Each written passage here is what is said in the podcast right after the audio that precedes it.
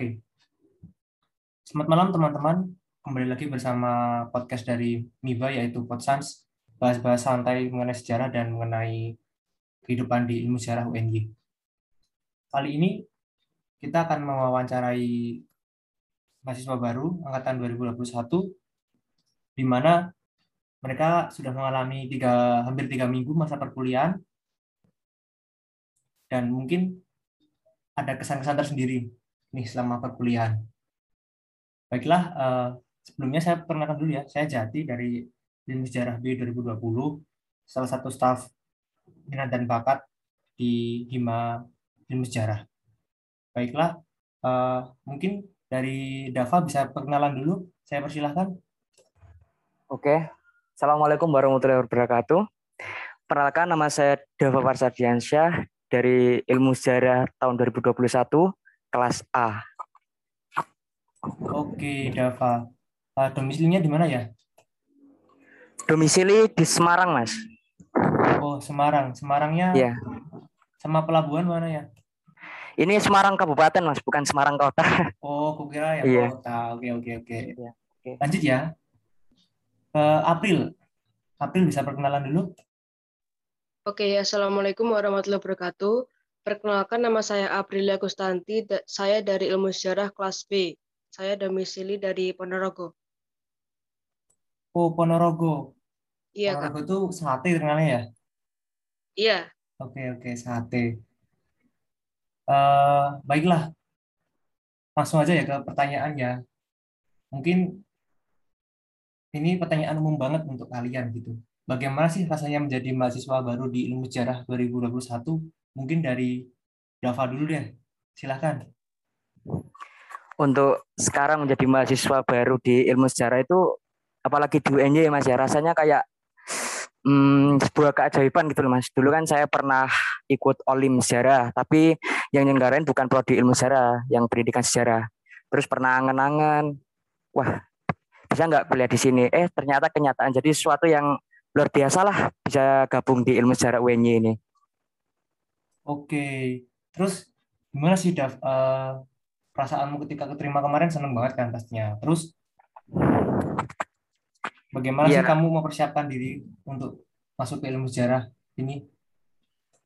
Jelasnya saya mempersiapkan diri itu uh, yang penting minat dulu Mas sama ilmu sejarah itu. Saya minat, habis gitu saya ingin memperluas relasi-relasi tentang sejarah-sejarah, terutamanya di ilmu sejarah U N Y ini gitu.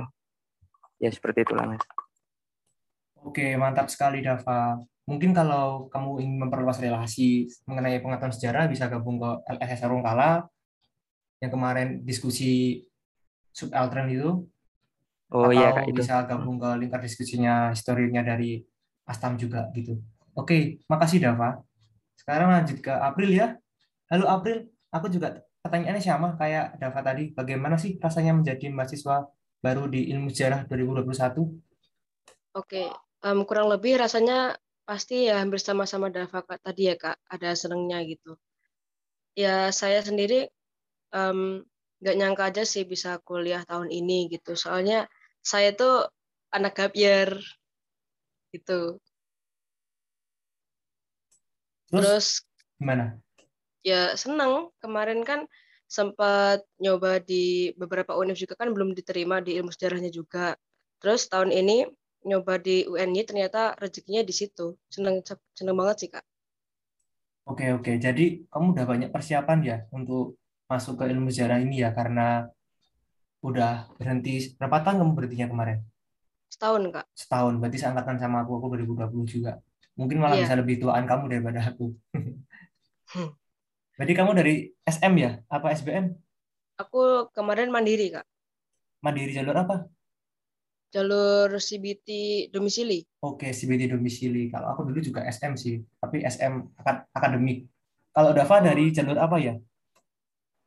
Kalau saya dari S N M P T N, Mas. Wah, S N M P T N. Berarti angkatan yeah. angkatan dua ribu dua puluh satu ya? Iya. Yeah. Oke, oke. Lanjut, oke okay ya. Pertanyaan selanjutnya mungkin, uh, mengapa sih ilmu sejarah dipilih sebagai pelabuhan untuk mengembangkan diri kalian gitu? Uh, dari April dulu deh sekarang. Oke Kak, um, alasan saya milih ilmu sejarah ini karena menurut saya itu ilmu sejarah itu topik ilmu pengetahuan yang cukup menarik. Kenapa menarik? Karena di ilmu sejarah ini topik pembahasannya itu bukan hanya sejarah dari Indonesia saja, tapi tentang sejarah dari di dunia juga ada sejarahnya gitu loh Kak. Terus yang kedua, saya sendiri kan suka sama film-film sejarah gitu. Nanti mungkin ada mata kuliah yang membahas tentang sejarah perfilman gitu, Kak. Jadi saya minatnya dari situ juga. Oke, jadi April minatnya karena ini ya, uh, ada ya film-film itu juga ya. Mungkin apa sih film favorit April tentang sejarah? Film favoritnya yang itu, Hosokuro Minato. Tahu nggak, Kak? Oh, tahu-tahu. Yang Hosokuro tuh yang main Reza Ardian bukan sih ya? Kenapa? Yang main Reza Ardian ya? Iya. Oh dia iya. Dia dia dari Ponorogo juga kan, Hosokuro Minato. Oh, paham paham paham. Aku kalau film sejarah tuh dulu sukanya ini. Kalau kamu pernah nonton film Darah dan Doa, film pertama buatan buatan Indonesia, mungkin besok kamu akan bahas materi perfilman itu di materi sejarah kebudayaan Indonesia. Di semester dua pasti ada itu nanti. Walaupun cuma yeah. satu pertemuan gitu, tapi bahasnya tentang film. Oke, okay, ya Kak. Baik, lanjut ke Dava ya. Bagaimana, mengapa memilih ilmu sejarah sebagai pelabuhannya untuk mengembangkan diri? Kalau saya sih lebih tertarik ke mengungkapkan sesuatu sejarah yang belum apa ya terungkap gitu, Mas. Jadi kalau di buku-buku sejarah kan kita hanya memandang satu perspektif, satu perspektif doang, Mas. Nah, di sini tuh saya ingin mengungkap apa? Ingin mengungkap perspektif dari sudut pandang yang lain. Jadi mengungkapkan misteri-misteri sejarah yang belum terungkapkan di buku-buku sejarah yang lain gitu, Mas. Oke, jadi ingin mengungkapkan sejarah-sejarah baru ya, menguak-menguak sejarah-sejarah baru gitu ya. Iya, Mas. Apalagi tertarik oleh tulisannya Mas Amos kemarin tentang apa? Rempah-rempah di Ambon itu. Oh iya ya, tertarik banget itu. Mantap mantap. Itu memang sejarah rempah setelah tahun dua ribuan sempat booming, kemudian booming lagi memang di tahun ini karena iya. ada muibah budaya rempah gitu. Iya Mas. Baik baik. Jadi sangat bersemangat sekali ya untuk mengembangkan dirinya di ilmu sejarah gitu. Kemudian kesan nih, kan kalian dari tiga minggu nih, hampir tiga minggu lah kuliah di ilmu sejarah. Kesannya apa sih awal-awal perkuliahan ini? Mungkin dari Dava sekarang. Kalau kesan awal untuk perkuliahan minggu pertama itu ya senang, bisa kenalan sama teman-teman yang baru, bisa apa memperluas uh, pertemanan juga, pergaulan juga, meskipun cuma hanya sekedar daring gitu, Mas. Untuk perkuliahan minggu pertama sampai ketiga sih ya senang, senang banget. Oke oke, masih semangat ya karena masih awal-awal. Dulu juga aku juga bersemangat gitu, tapi yeah. nanti lambat laun pasti akan merasa mengalami fase-fase bosan lah karena online. Iya, yeah. iya Mas, pasti itu. Oke, sekarang ke April nih, gimana kesannya? Kesan kesan di awal-awal perkuliahan ini? Iya, yeah, jadi kesannya sama kayak Dava tadi, bisa kenalan sama teman-teman juga dari berbagai daerah gitu, terus. Um, Ya, dari minggu pertama sampai ketiga ini masih masih kesannya tuh masih gimana ya, kuliahnya tuh ada senangnya juga, bingung juga sih sebenarnya kalau kebanyakan tugas gitu Kak. Oke, memang minggu awal-awal tuh biasanya udah dikasih R P S banyak, kemudian tugas-tugasnya ada kelompok, ada individu. Iya. Dan pusing kan, tugas banyak banget. Iya. Terus Uh, kalau untuk tugas itu kalian cari sumbernya udah diajarin belum sama ini sama dosennya, mungkin cari sumber jurnal atau gimana gitu? Kalau dari dosen itu um, diajarinnya dari dari buku-buku, terus jurnal, artikel kayak gitu Kak.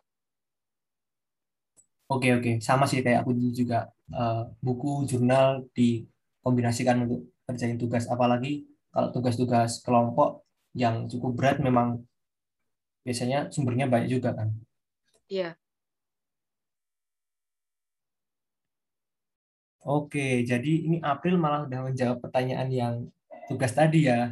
Tugas yang cukup berat ini. Mata kuliah apa sih yang menurutmu paling berat sih, April? Kalau aku mata kuliah um, ini apa namanya? Yang praksara itu, Kak. Sejarah praksara? Iya. Ya sih, aku juga dulu lumayan keteteran di aksara karena memang bukan bidangku, apalagi aku dari S M K juga dulu. Iya, aku dulu juga dari S M A, Kak. Oh, eh, eh, iya benar, dari S M K. I P A malah. Kamu dari I P A? Iya. Aku dulu S M K-nya, S M K pemasaran malah aku dulu. Oh. Oke, terus ada nggak sih cara kamu untuk belajar lebih keras lagi, biar bisa ngejar, ngejar ketertinggalan kamu gitu? Ya, caranya um, kita kan ini materinya uh, kebanyakan dari file ya, Kak. Ya, jadi sebisa mungkin kita cari-cari buku-buku yang um, kayak buku pengantar dari mata kuliah itu gitu. Terus tanya-tanya juga sama teman-teman yang mungkin uh, mereka punya referensi ataupun dapat materi dari teman-temannya yang lain gitu, Kak. Oke, oke, bagus sih. Apa effortnya kamu untuk belajar bagus. Aku dulu juga sama karena aku dari S M K pemasaran dan memang harus mengejar ketertinggalanku. Jadinya aku banyak tanya ke teman-temanku juga. Ya, baik, kan? April. Lanjut ke Dava ya. Dava, mungkin adakah tugas yang cukup berat di awal-awal perkuliahan ini gitu? Untuk tugas sih ada, Mas, terutama disuruh buat makalah, apalagi kan dulu saya alumni pondok pesantren nih, Mas. Pernah apa itu makalah? Terus disuruh presentasi, kan ya kalau di pondok pesantren jarang memakai barang-barang elektronik tuh, Mas. Jadinya kayak rada gaptek gitu kalau suruh presentasi buat makalah. Ya menurut saya, Mas, untuk saya sih berat kalau buat makalah itu, apalagi di setiap matkul itu bahkan ada dua, eh satu sampai dua, Mas. Ada yang individu sama kelompok untuk pembuatan makalah tersebut. Jadinya rada susah menurut saya, cukup berat. Ya sih, uh, memang kalau yang belum terbiasa memang susah, dan dulu pun aku juga mengalaminya juga karena S M K kan banyak teorinya, banyak teori, banyak prakteknya. Jadinya susah kalau mau bikin makalah tuh aku juga bingung, aku banyak tanya, banyak ya banyak lihat-lihat dari teman-temanku juga karena bingung, karena susah lah kalau bikin makalah dulu tuh. Apalagi yang individu. Terus gimana Dava untuk cara kamu mengejar ketertinggalan ini? Berusaha belajar di kelas lagi atau gimana? Ya, yang pertama sih aku percaya kok, Inna ma'al yusri yusron, di setiap kesusahan pasti ada kemudahan, Mas. Jadi di mana kita mau bersungguh-sungguh pasti selalu ada jalan buat kita untuk mengejar ketertinggalan tersebut ya, terutama tanya-tanya ke kating, apa tanya-tanya ke teman yang lebih lebih apa? lebih unggul dalam bidang tersebut gitu, Mas. Jadi kita tuh jangan sampai tertinggal karena kita mungkin gengsi lah untuk tanya-tanya ke teman-teman itu. Jangan sampai gengsi lah. Kan kita kan niatnya untuk sukses bersama-sama. Oke, oke. Tadi itu hadisnya apa, Dava? Itu surat, Mas. Itu surat, toh? Kira-kira iya. Hadis itu tadi apa? Inna ma'al yusri yusron. Inna ma'al yusri yusron itu surat apa ya? Aku lupa ya. Alam Alam Nasrallah Kasodara. Oh iya, Alam Nasrallah. Aku aku agak blank kalau inget-inget ayat itu. Kukira tadi hadis. Baik-baik Dava, mantap sekali. Uh, semangatnya tinggi. April juga semangatnya tinggi untuk mau belajar lagi. Terus nih, kalian kan juga kondisi online. Susah lah kalau pastinya membangun hubungan sama teman-teman lainnya, apalagi jarak kalian di Semarang sama di Jogja itu bagaimana sih? Mungkin dari April dulu yang di Ponorogo. Baik, Kak, um, cara saya membangun hubungan sama teman selama kuliah online ini dengan cara menciptakan hubungan baik di media sosial, Kak. Contohnya ya bisa tanya-tanya tugas, diskusi bareng, terus ngobrol-ngobrol bareng di grup chat kayak gitu, Kak. Kadang diskusinya tuh malah bikin Zoom sendiri ataupun video call gitu. Oh, udah, udah anu ya, udah mulai kraket ya. Apa pertemanannya lewat online gitu ya. Iya, Kak. Oke, bagus-bagus. Itu juga hal yang sama waktu aku lakuin dan teman-temanku dulu waktu posisi online juga gitu, caranya untuk membangun relasi gitu. Terus di Dava sendiri bagaimana sih? Kalau dari saya sih Mas, ya sama seperti April lah, kita menjaga hubungan di sosmed gitu, kita saling berinteraksi, berkomunikasi. Kan saya juga ya pengurus kelas lah Mas, di kelas A itu. Ya kalau bisa, selalu saya itu mengingatkan, jangan sampai kita itu menuruti ego diri sendiri. Sekalipun ada kita, apa dari kita ada yang punya, kita bagi bersama-sama gitu loh. Kan kalau di kelas A itu banyak Mas anak yang ambis gitu. Banyak banget anak yang ambis. Tapi udah ya apa ya, caranya kita tuh biar meskipun ambis, jangan sampai kita tuh melupakan bahwa masih banyak teman-teman di sekitar kita itu membutuhkan pertolongan kita untuk orang-orang apa dari orang-orang yang ambis itu. Jadi kan kalau kita yang kalau kita ambis, kita memperdulikan diri sendiri tanpa memperdulikan orang lain, takutnya malah apa ya, bikin jengkel teman-teman kita. Itu jangan sampai lah. Oke, oke. Nah, kamu di kelas tuh jabatannya apa? Ketua kelas? Ketua kelas, Mas. Oke. Kalau April di kelas B apa? Juga ketua kelas juga? Enggak, Kak. Oke, oke. Kukira semuanya ketua kelas gitu. Terus, mungkin gini-gini. Ini pertanyaan yang agak lucu sih, tapi bisa membangkitkan semangat dari podcast ini. Ada nggak sih kemarin kalian kesengsem sama salah satu teman kalian waktu P K K M B gitu, lewat online gitu? Dari siapa dulu nih, Mas? Nah, terserah kamu dulu juga nggak apa-apa. Yaudah, dari saya, Mas, ya. Kalau saya sih udah... Ini bebas, Mas, ya? Bebas, bebas. Santai. Oke, oke, oke. Untuk saya sih sebelum P K K M B bahkan udah punya hubungan sama teman sekelas. Jadi sama-sama maba dari S N M P T N itu.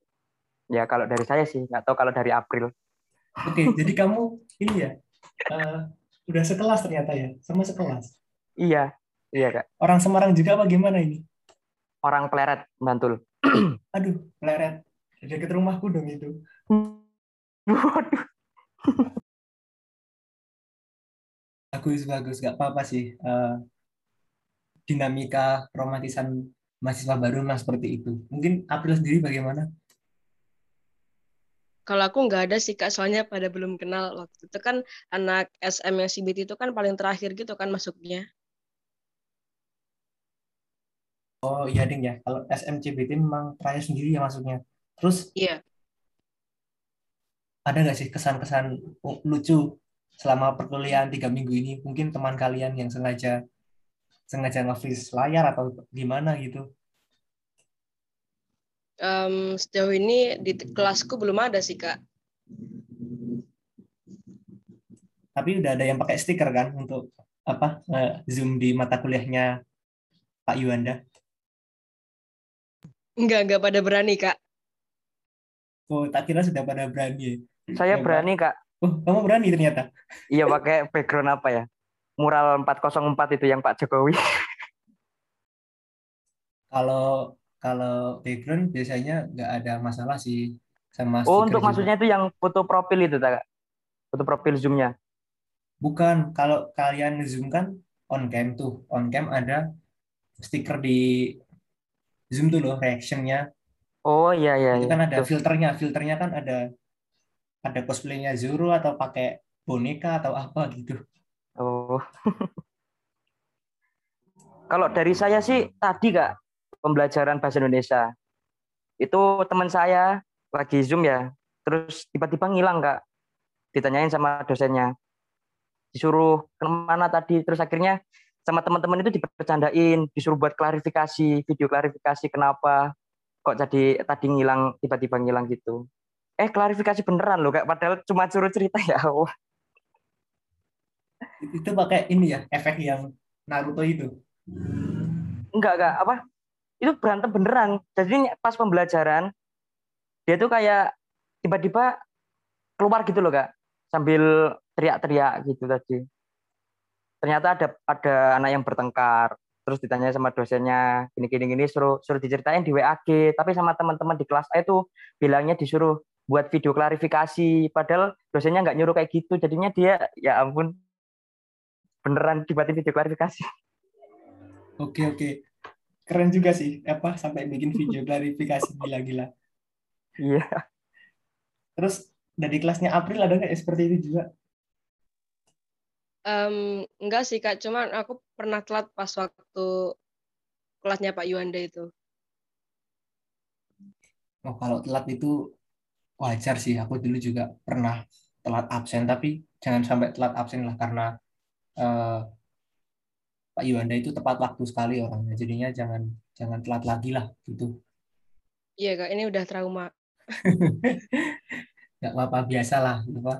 Eh, karena mahasiswa baru kan juga belum paham gimana iya, iya. Untuk bangun pagi dan lain-lain. Aku dulu juga susah bangun pagi. Kan juga gara-gara pandemi kan bangunnya siang terus kan mesti kalian. Iya, betul, Kak. Oke, oke. Mungkin uh, dari Dava ada ini nggak pesan penutup untuk podcast kali ini pada teman-teman yang lain gitu? Untuk pesannya uh, buat teman-teman, terutama yang maba, tetap semangat, tetap jaga kesehatan, jangan pernah menyerah. Dan ya paling diingat tadi lah, di setiap ada kesulitan, pasti Tuhan itu memberikan kemudahan kepada kita. Jadi Tuhan itu menguji kita, supaya kita tuh benar-benar kuat apa enggak. Karena ujian itu bukan dihindari, tapi kita hadapi. Nah, itu saja Mas. Oke, oke Dava, mantap sekali kesan, apa kata penutup untuk podcast ini. Dari April, saya persilakan. Um, dari saya mungkin buat maba yang dua ribu dua puluh dua mungkin ya semangat terus belajarnya, terus kalau milih jurusan itu di sebisa mungkin sesuai passion gitu Kak. Terus mungkin yang buat gap year ya jangan jangan menyerah, terus kalian bisa terus belajar lagi karena kan kalau gap year waktu belajarnya juga lebih banyak gitu. Udah Kak, cukup mungkin. Oke, oke. Dua kata penutup yang cukup uh, maknanya cukup dalam sekali. Kemudian aku minta ke kalian dan teman-teman angkatan dua puluh satu untuk follow I G-nya dari MIBA yaitu at hipograf karena untuk podcast, kemudian nanti ada history championship juga, itu akan di-upload di akun itu. Dan untuk menambah follower kita juga gitu loh, karena kalau di Instagram kan semakin banyak followernya semakin tinggi kan trackingnya gitu, track di pencarian itu. Jadi minta tolong ya follow untuk Hipograf, kemudian nanti uh, setelah ini selesai nanti akan ada linknya untuk Spotify kali ini. Aku nanti minta tolong di-share di grup kelas kalian. Aku juga akan share di grup maba kalian juga gitu, supaya podcast ini terus ber, bisa berlanjut ke kedepannya lagi gitu. Oke, aku ucapkan terima kasih pada Dava, pada April karena setelah meluangkan waktunya di ba'da maghrib di hari ini untuk membuat podcast. Uh, terima kasih Dava, terima kasih April. Baik Kak, terima kasih juga. Sama-sama Kak, makasih juga Kak udah kasih waktu kita buat hadir di podcast kali ini. Oke, aku juga terima kasih sekali untuk kata penutup podcast ini. Terima kasih ya, dan selamat mendengarkan. Selamat malam. Wassalamualaikum warahmatullahi wabarakatuh. Selamat beristirahat. Waalaikumsalam.